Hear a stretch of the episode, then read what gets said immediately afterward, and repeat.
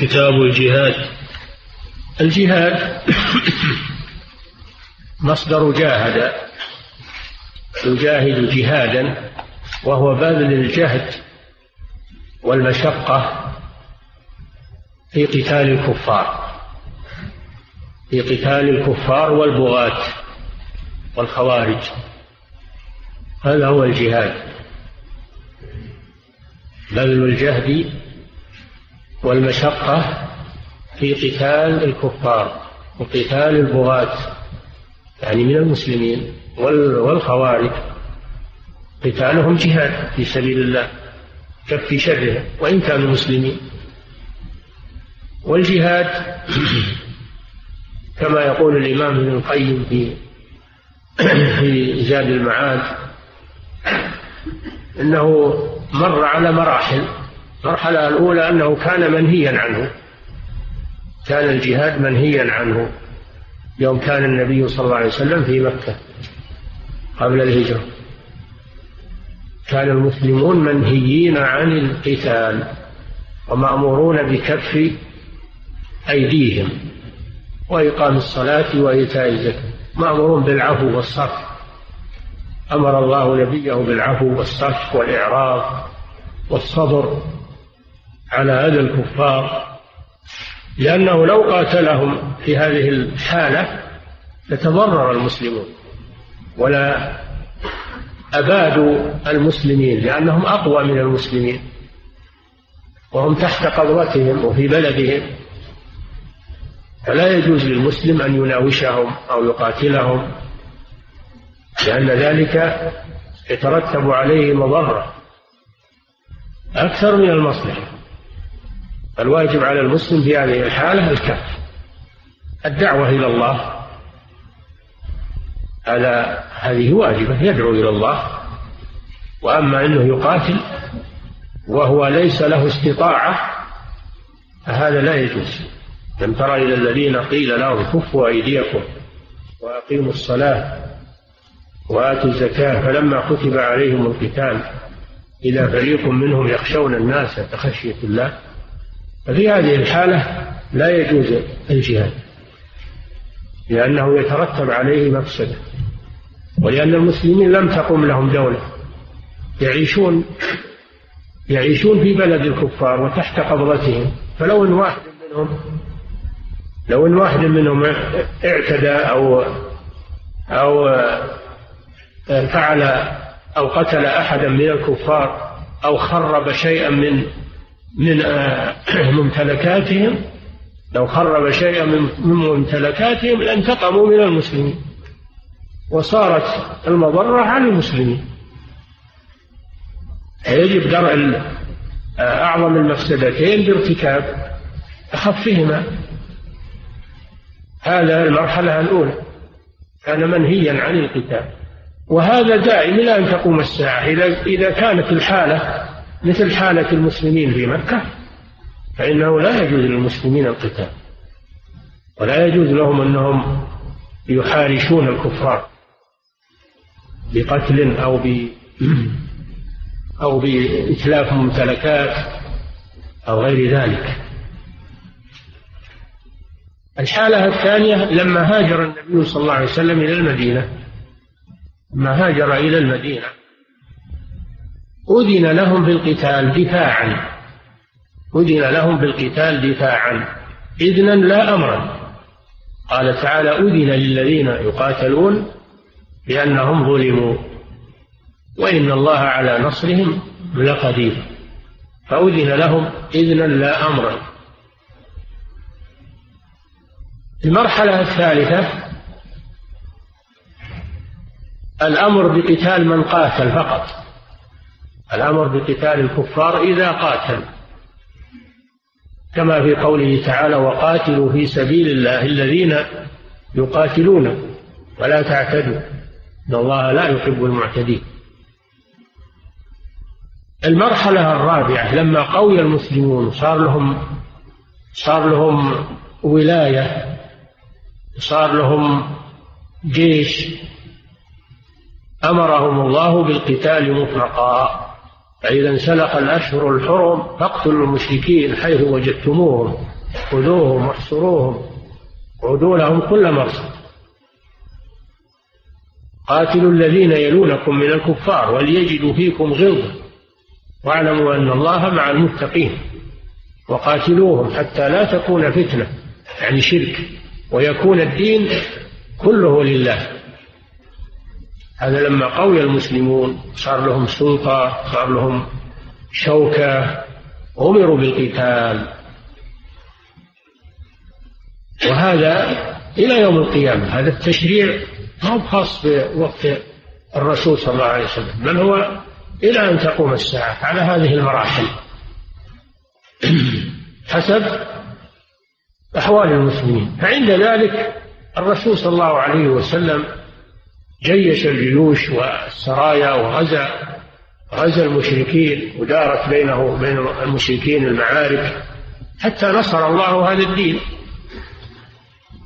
والصحابة لما توفي الرسول صلى الله عليه وسلم واصلوا الجهاد في المشارق والمغارب حتى فتحوا البلاد هذا إذا كان للمسلمين قوة ولهم شوكة ولهم استطاعة في غزو الكفار فإنهم يغزونه أولا الدعوة يدعونهم إلى الله فإن استجابوا الحمد لله وإن لم يستجيبوا فإنهم يجب قتالهم حتى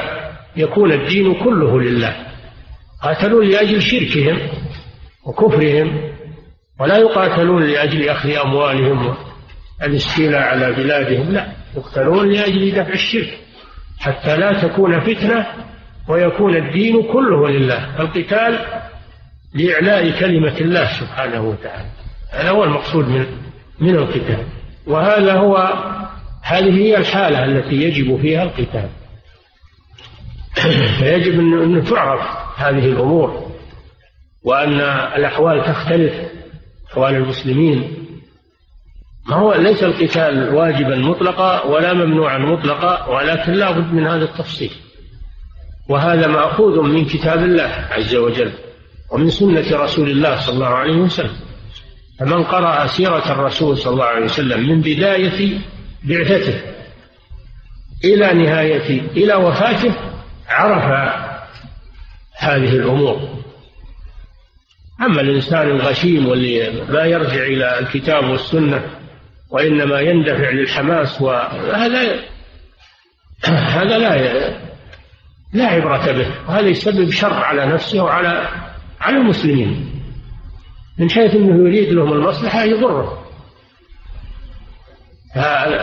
الجهاد يرجع فيه إلى كتاب الله وسنة رسوله صلى الله عليه وسلم وإلى سيرة النبي صلى الله عليه وسلم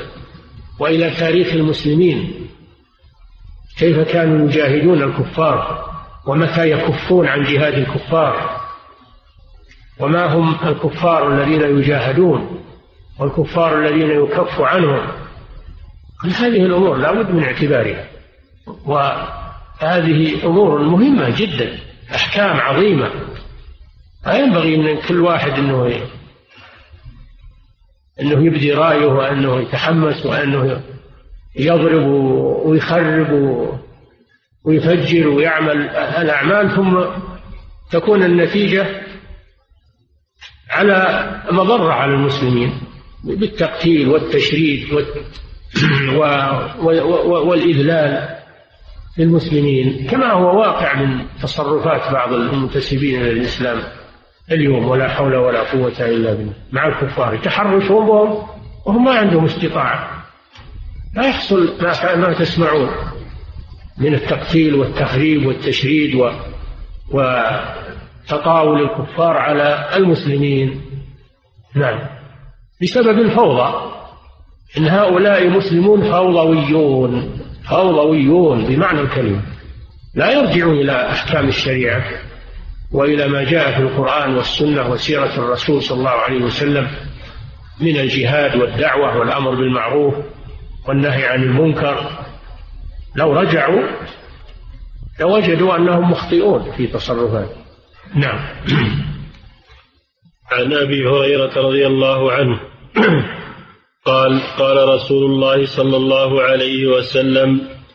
من مات ولم يغزو ولم يحدث نفسه به مات على شعبة من نفاق رواه مسلم أن النبي صلى الله عليه وسلم قال من مات ولم يغزو يعني لم يجاهد الكفار ولم يحدث نفسه بالغزو مات على شعبة من النفاق لأن يعني المنافقين هم الذين لا يرون الجهاد بل إنهم يخافون من الجهاد كما قال الله جل وعلا فإذا أنزلت سورة محكمة وذكر فيها القتال رأيت الذين في قلوبهم مرض ينظرون إليك نظر المغشي عليه من الموت فأولى لهم طاعة وقول معروف فإذا عزم الأمر فلو صدقوا الله لكان خيرا لهم فالمنافقون يكرهون الجهاد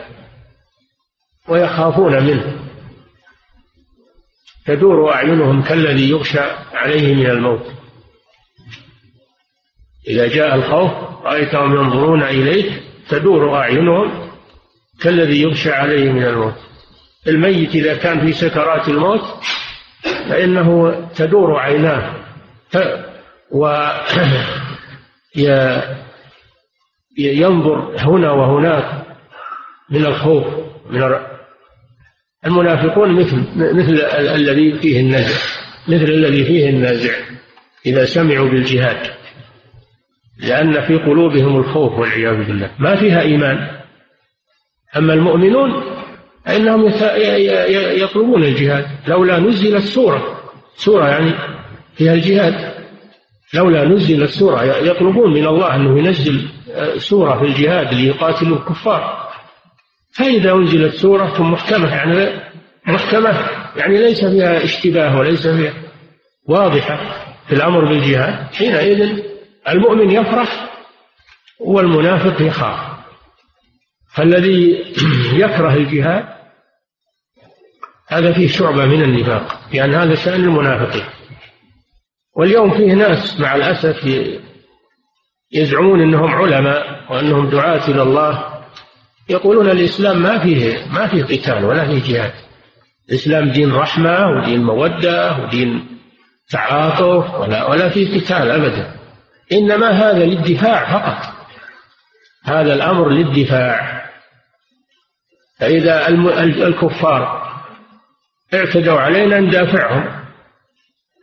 وأما أننا نغزوهم ونقاتلهم هذا لا هذه وحشية الإسلام ما جاء بهذا يقولون هذه وحشية الإسلام دين دين سلام ودين رحمة نعم هو دين سلام ودين رحمة والجهاد من السلام ومن الرحمة لأن لأن المقصود منه إخراج الناس من الظلمات إلى النور إخراجهم من الكفر إلى الإيمان إخراجهم من النار إلى الجنة إخراجهم من عبادة الأصنام والأشجار والأحجار وتسلط الجبابرة عليهم إلى عدالة الإسلام فالإسلام دين سلام نعم دين رحمة ودين مودة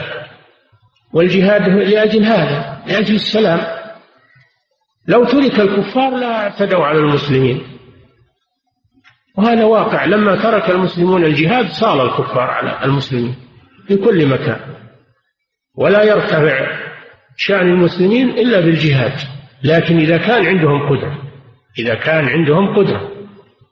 فالجهاد النبي صلى الله عليه وسلم يقول رأس الأمر الإسلام وعموده الصلاة وذروة سنامه الجهاد في سبيل الله قد جاء الأمر بالجهاد والثناء على المجاهدين ووعدهم بالأجر في كثير من آيات القرآن وكثير من أحاديث الرسول صلى الله عليه وسلم فالإسلام دين جهاد وليس هو دين وحشية الجهاد ليس وحشية الجهاد لمصالح البشر لإخراجهم من الظلمات إلى النور ونشر العدالة بينهم ونشر الإسلام قال تعالى وما أرسلناك إلا رحمة للعالمين فالجهاد لأجل نشر هذه الرحمة تخليص تخليص البشر من الطواغيت وعبادة الطواغيت وتسلط الكفرة على المسلمين وإتاحة الفرصة لمن يريد الدخول في الإسلام لأن فيه من يريد الدخول في الإسلام ولكن الجبابرة يردونه ويصدون عن سبيل الله ولا يريدون أحد أنه يسلم فهم يقاتلون لأجل هذا لأجل إتاحة الفرصة لمن يريد الإسلام أن يسلم ولتخليص العباد من عبادة غير الله إلى عبادة الله سبحانه وتعالى التي خلقوا من أجلها ولنشر العدل بين البشر هذا هو المقصود من الجهاد في سبيل الله فهؤلاء اللي يقولون أن الإسلام ليس فيه قتال وليس فيه هذا مثل المنافقين بل هم المنافقون على الحقيقة لأن الذي يكره الجهاد ولا يعترف به هم المنافقون ولهذا قال صلى الله عليه وسلم من لم يغزو ولم يحدث نفسه بالغزو مات على شعبة من النفاق لأن يعني هذا شأن المنافقين فهؤلاء الكتاب وهؤلاء المثقفون الذين يقولون الإسلام ليس فيه قتال وليس فيه جهاد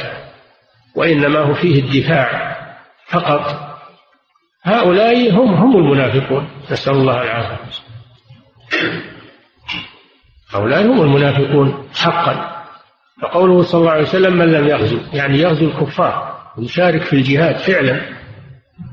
أو يحدث نفسه إذا ما كان في جهاد يعزم على أنه إذا حصل جهاد سيجاهد في سبيل الله عنية يعني ينوي قال صلى الله عليه وسلم لا, لا هجرة بعد الفتح ولكن جهاد ونية يجاهد إذا حصل جهاد وهو وهو يستطيع أو ينوي الجهاد إذا كان عاجزا أو لم يوجد جهاد ينوي الجهاد ويعتقده والمهم أنه يعتقد الجهاد يعتقد أن الجهاد فرض وأنه حق أما اللي يقول أن الإسلام ما فيه جهاد هذا لا يعتقد الجهاد هذا اختلت عقيدته والعياذ بالله جحد الجهاد اختلت عقيدته يجب الإيمان بالجهاد وأنه واجب وأنه حق وأنه لا بد منه يعتقد هذا بقلبه وأنه حق ولا يقول أنه, أنه وحشية وأنه آه، تسلط على البشر وأنه إذا قال هذا فهو من المنافقين وليس من المؤمنين ولكن جهاد ونية من لم يغزو أو يحدث نفسه بالغزو مات على شعبة من النفاق يجب أنه يعرف هذا والجهاد على قسمين ما اللي يقولون انه دفاع هذا غلط الجهاد تارة يكون دفاعا وتارة يكون طلبا متى يكون دفاعا إذا كان المسلمون لا يقدرون على طلب على الغزو إذا كان لا يقدرون على الغزو فإنهم يدافعون عن بلادهم من من أرادهم بسوء هذا قتال دفاع وهذا لا يختص به المسلمون كل يدافع عن بلده حتى الكفار يدافعون حتى البهائم تدافع عن نفسها هذا ما يحتاج الدفاع هذا ما هذا الفطرة فطرة البشر تقتضي هذا فكل من اعتدي عليه يدافع هذا يسمى دفاع حينما لا يستطيع المسلمون غزو الكفار فإنهم يجب عليهم الدفاع عن بلادهم إذا غزيت أو حوصرت يجب عليهم هذا يسمى قتال دفاع الحالة الثانية قتال طلب إذا قوي المسلمون على تكوين الجيوش وعلى الغزو فإنه يكون قتال طلب يعني نطلب الكفار في بلادهم ونغزوهم ونذهب إليهم ندعوهم إلى الله فإن استجابوا وإلا فإنهم يقاتلون كما كان النبي صلى الله عليه وسلم يوصي قواده ويقول لهم إذا إذا قربتم من بلاد الكفار ادعوهم إلى الله فإن استجابوا وإلا بأن يدفعوا الجزية إذا لم يستجيبوا فإذا أبوا الاستجابة والدخول في الإسلام وأبوا دخول وأبوا دفع الجزية فاستعينوا بالله وقاتلوهم استعينوا بالله قاتلوهم هذا قتال طلب ما هو ما هو دفاع قتال الدفاع هذا فرض عين على كل مسلم يستطيع القتال فإذا حوصر البلد فإنه يجب على كل من يستطيع أن يقاتل يجب عليه القتال فرض عين على كل واحد أو استنفره الإمام الإمام نص عليه وقال يا فلان تغزو يجب عليه الغزو قوله تعالى ما لكم إذا قيل لكم انفروا في سبيل الله اثاقلتم إلى الأرض أرضيتم بالحياة الدنيا من الآخرة قال النبي صلى الله عليه وسلم وإذا استنفرتم فانفروا الحالة الثالثة إذا حضر القتال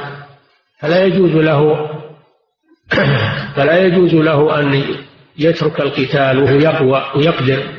أو أنه ينصرف ويترك القتال هذا فرار من الزحف قال تعالى يا أيها الذين آمنوا إذا لقيتم الذين كفروا زحفا فلا تولوهم الأدبار ومن يولهم يومئذ دبرا إلا متحرفا لقتال أو متحيزا إلى فئة فقد باء بغضب من الله ومأواه جهنم وبئس المصير والنبي صلى الله عليه وسلم عدى ذلك من السبع الموبقات اجتنبوا السبع الموبقات وذكر منها الفرار من الزحف فالقتال يكون فرض عين في ثلاث حالات الحالة الأولى إذا حصر بلده عدو الحالة الثانية إذا استنفره الإمام الحالة الثالثة إذا حضر القتال فلا يجوز له أن يترك القتال وأن ينصرف وينهزم يجب عليه أن يقاتل أما فيما عدا هذه الأحوال الثلاث فإنه يكون فرض كفاية على المسلمين إذا قام به من يكفي سقط الإثم عن الباقين وبقي في حقهم سنة من أفضل العبادات الجهاد من أفضل العبادات أو هو أفضل العبادات خلاف بين العلماء أيهما أفضل الجهاد في سبيل الله أو طلب العلم أو الصلاة يعني الصلاة النافلة أما الفريضة ما فيها إشكال لكن النوافل قيام الليل والصلوات أيما أفضل الأفضل الجهاد في سبيل الله الأفضل الجهاد في سبيل الله عز وجل لما يترتب عليه من المصالح وإن كان في حقك سنة إلا أنه أفضل أفضل الأعمال نعم وعن انس ان النبي صلى الله عليه وسلم قال جاهدوا المشركين باموالكم وانفسكم والسنتكم رواه احمد والنسائي وصححه الحاكم هذا امر من النبي صلى الله عليه وسلم قال جاهدوا المشركين والامر للوجوب فهو واجب الجهاد واجب اما واجب على العين أو واجب على الكفاية على الذي فصلته لكم فهو واجب إما على العين وإما على الكفاية جاهد المشركين هذا خطاب للأمة جاهد المشركين بأموالكم وذلك بأن يجهز الجيوش ويشتري الأسلحة و... ولكن لا بد أن يكون الجهاد مع إمام يكون مع إمام ومع قائد مسلم ما هو الجهاد كل فرد انه يجي او او احزاب كل حزب هذا ما يصلح يكون تحت رايه موحده تحت رايه مؤمنه مسلمه موحده ما يكون جماعات او احزاب هذا هو الجهاد فيجاهد اذا قام الجهاد فانه يشارك فيه بماله يجهز ويساعد الغزاة وبنفسه هو يحمل السلاح أيضا إذا استطاع هذا يحمل السلاح ويجاهد بنفسه وبلسانه وذلك بالدعوة إلى الله والرد على المشركين والرد على المنافقين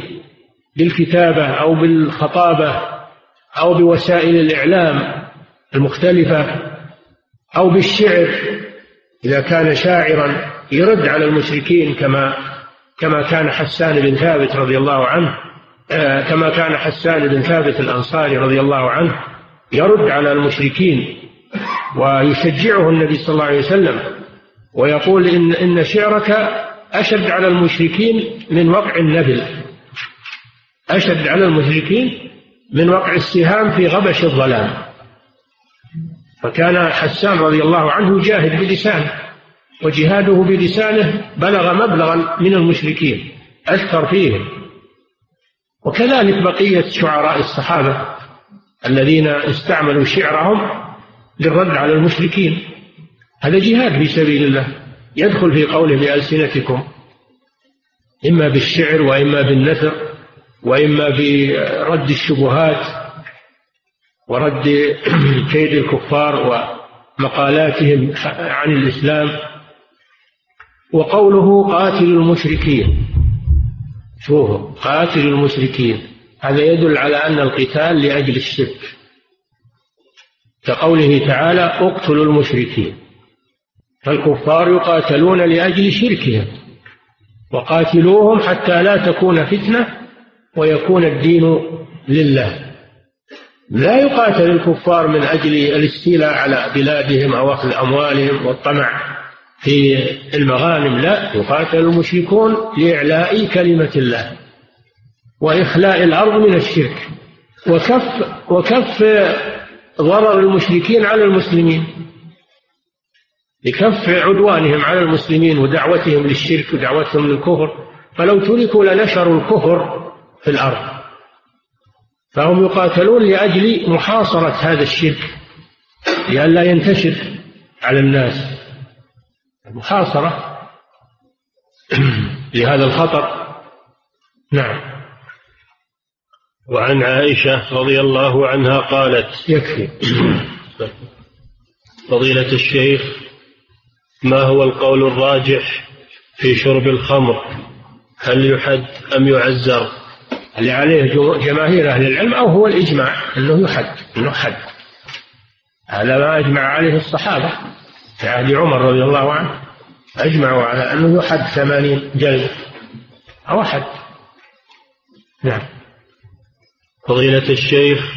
لكن علي رضي الله عنه من باب التورع من باب التورع يقول ولا هو اللي أشار على عمر بجلد ثمانين جلد هو نفسه رضي الله عنه لكن من باب التورع ولأن الأصل في الدماء الأصل في الدماء الضمان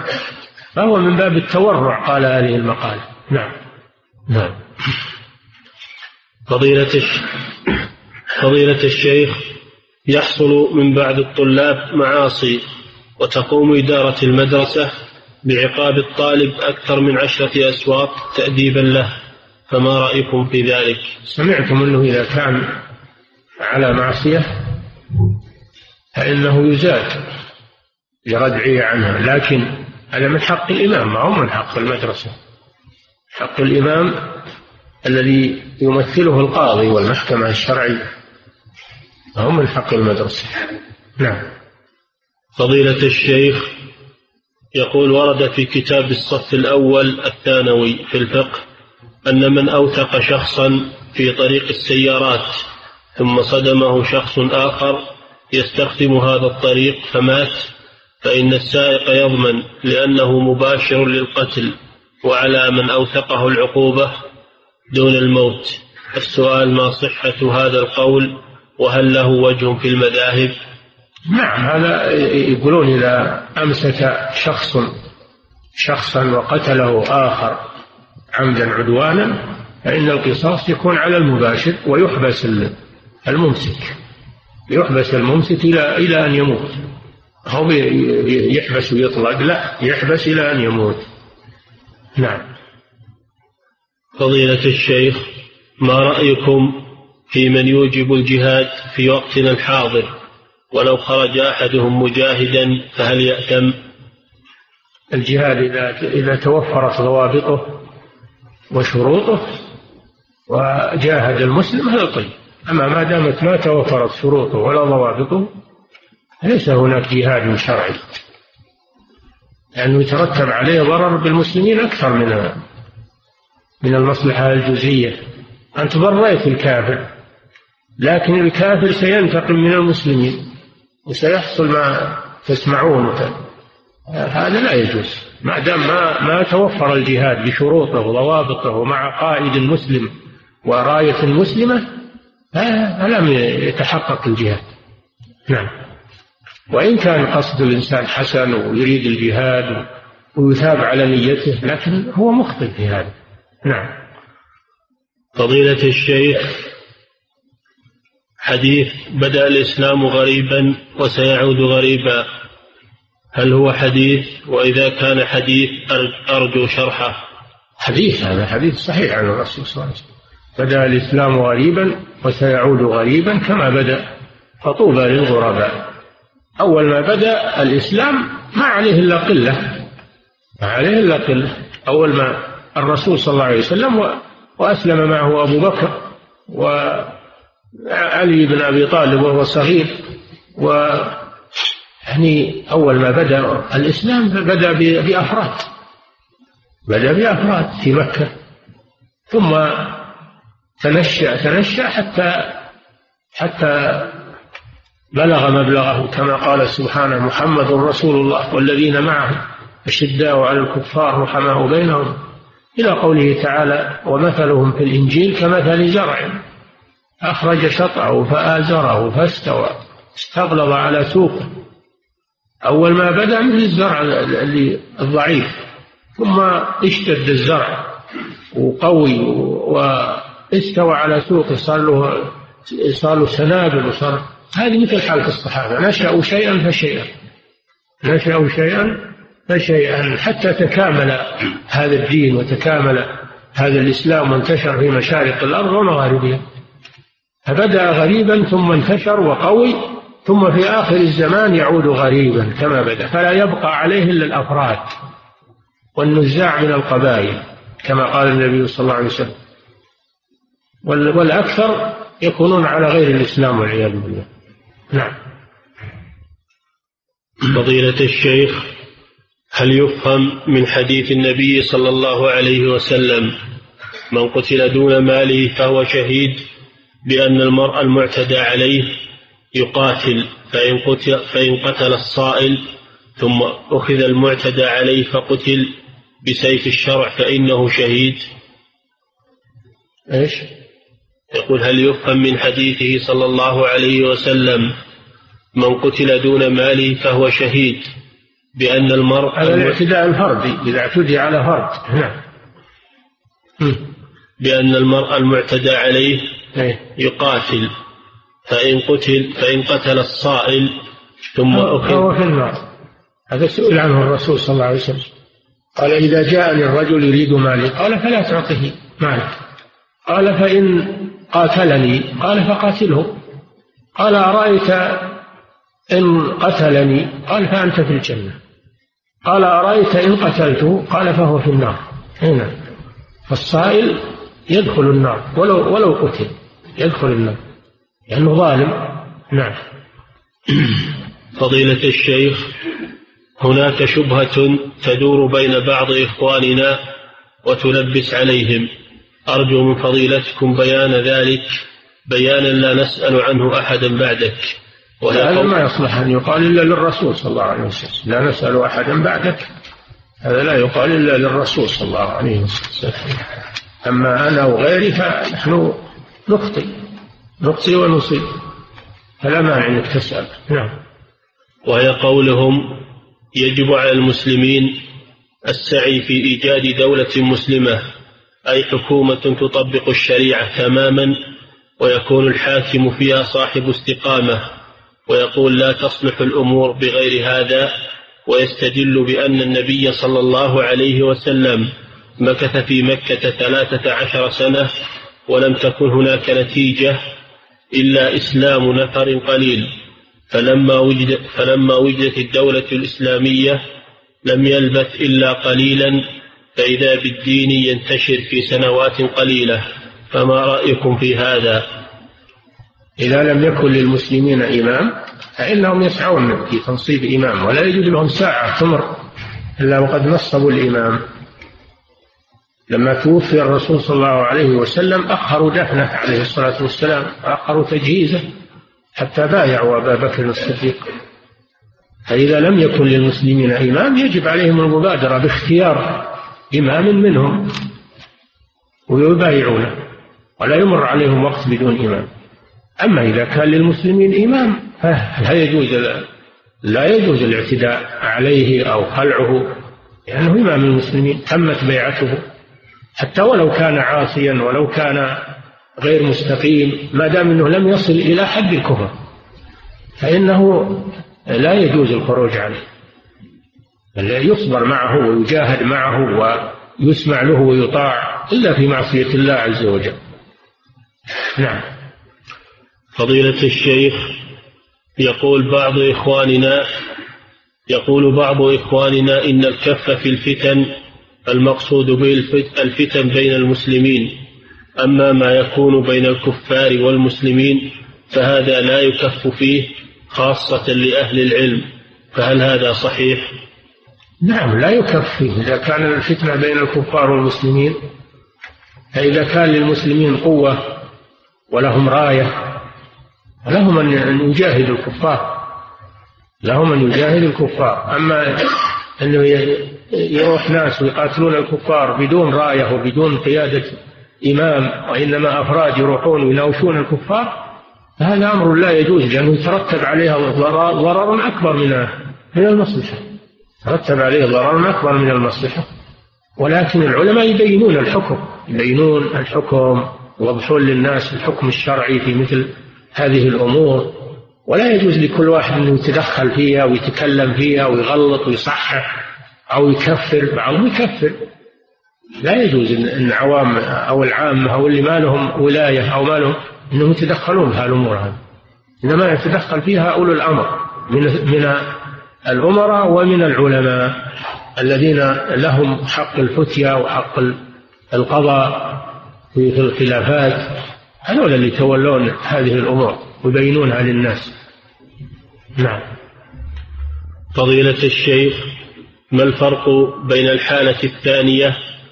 وهو القتال دف... وهي القتال دفاعا والحالة الثالثة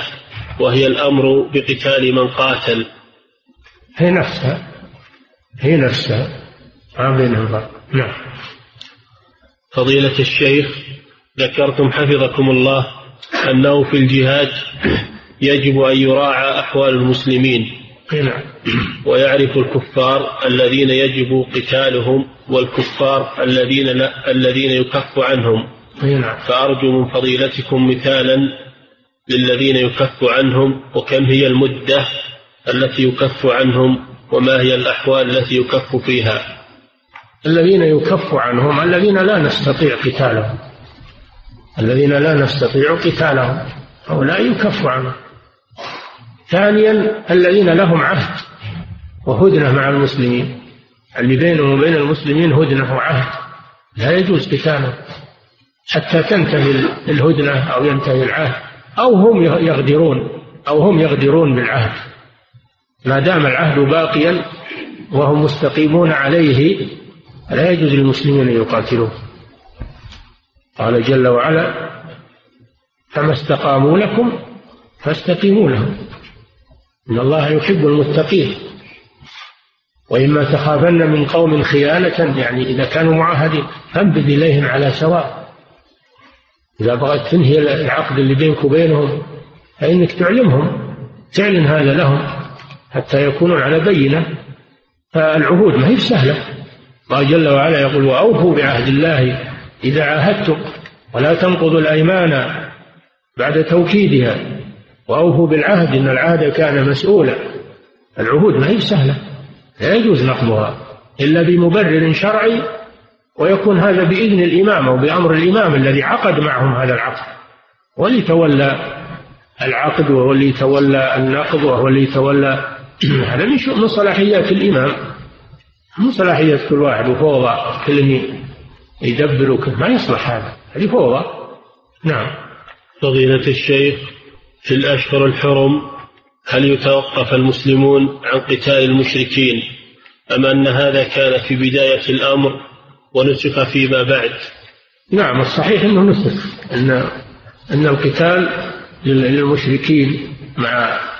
الاستطاعة مشروع دائما في كل الأشهر وأن تحريمه في الأشهر الحرم قد نسخ بقوله تعالى اقتلوا المشركين حيث وجدتموهم وخذوهم واحصروهم خذوا لهم كل مرصد نعم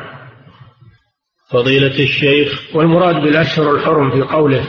فإذا انسلخ الأشهر الحرم ما هي بالأشهر الأربعة اللي هي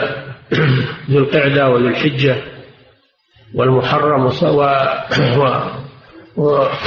ورجب ليست هذه المراد بالأشهر الحرم أشهر العهد التي بينهم وبين الرسول صلى الله عليه وسلم أشهر العهد التي بينهم وبين الرسول فسيحوا في الأرض أربعة أشهر هذه مهلة أعطاهم الله إياها يحرم قتالهم فيها فإذا انتهت هذه الأشهر الأربعة فإنهم يقاتلون نعم فضيلة الشيخ هل ينطبق على المسلمين الآن الحالة الأولى من مراحل الجهاد وهي المرحلة المكية يختلف هذا باختلاف أقاليم المسلمين وأحوال المسلمين في كل مكان والمسلمون اليوم ليسوا دولة واحدة المسلمون ما هم دولة واحدة عدة دول وكل دولة لها حكمها حكم نفسها مع القتال وعدم القتال كل دولة حسب إمكانياتها وحسب ظروفها نعم فضيلة الشيخ إذا قاتل الإمام والمسلمون الطائفة الباغية فهل يموت فهل من يموت من الطائفتين يأخذ حكم الشهيد في الدنيا؟ لا الباغية الباغية متوعدة بالنار وأما العادلة فلهم حكم الشهداء هنا نعم. هم شهداء هم شهداء لأنهم يقاتلون في سبيل الله فهم شهداء نعم أما المقتول من البغاة فإنه متوعد بالنار لأنه ظالم نعم فضيلة الشيخ ما حكم الجهاد ولهذا قال الصحابة أو علي رضي الله عنه للخوارج لما قال قتلانا في الجنة وقتلاكم في النار نعم فضيلة الشيخ ما حكم الجهاد في هذا الوقت مع منع ولي الأمر ما في جهاد إلا بإذن ولي الأمر ما يجوز الافتيات عليه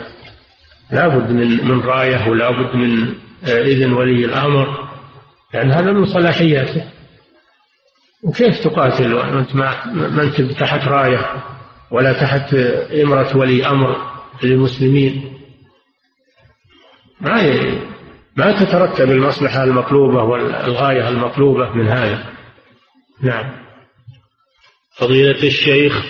ما حكم الذهاب إلى البلاد الإسلامية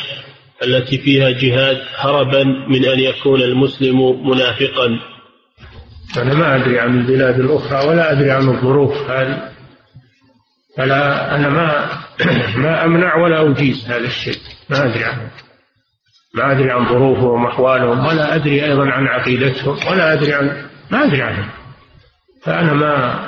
ما أمنع ولا ولا أجيب توقف بها نعم فضيلة الشيخ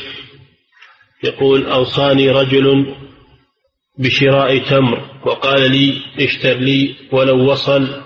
سعره إلى مئة ريال فاشتريت له بسعر ثمانين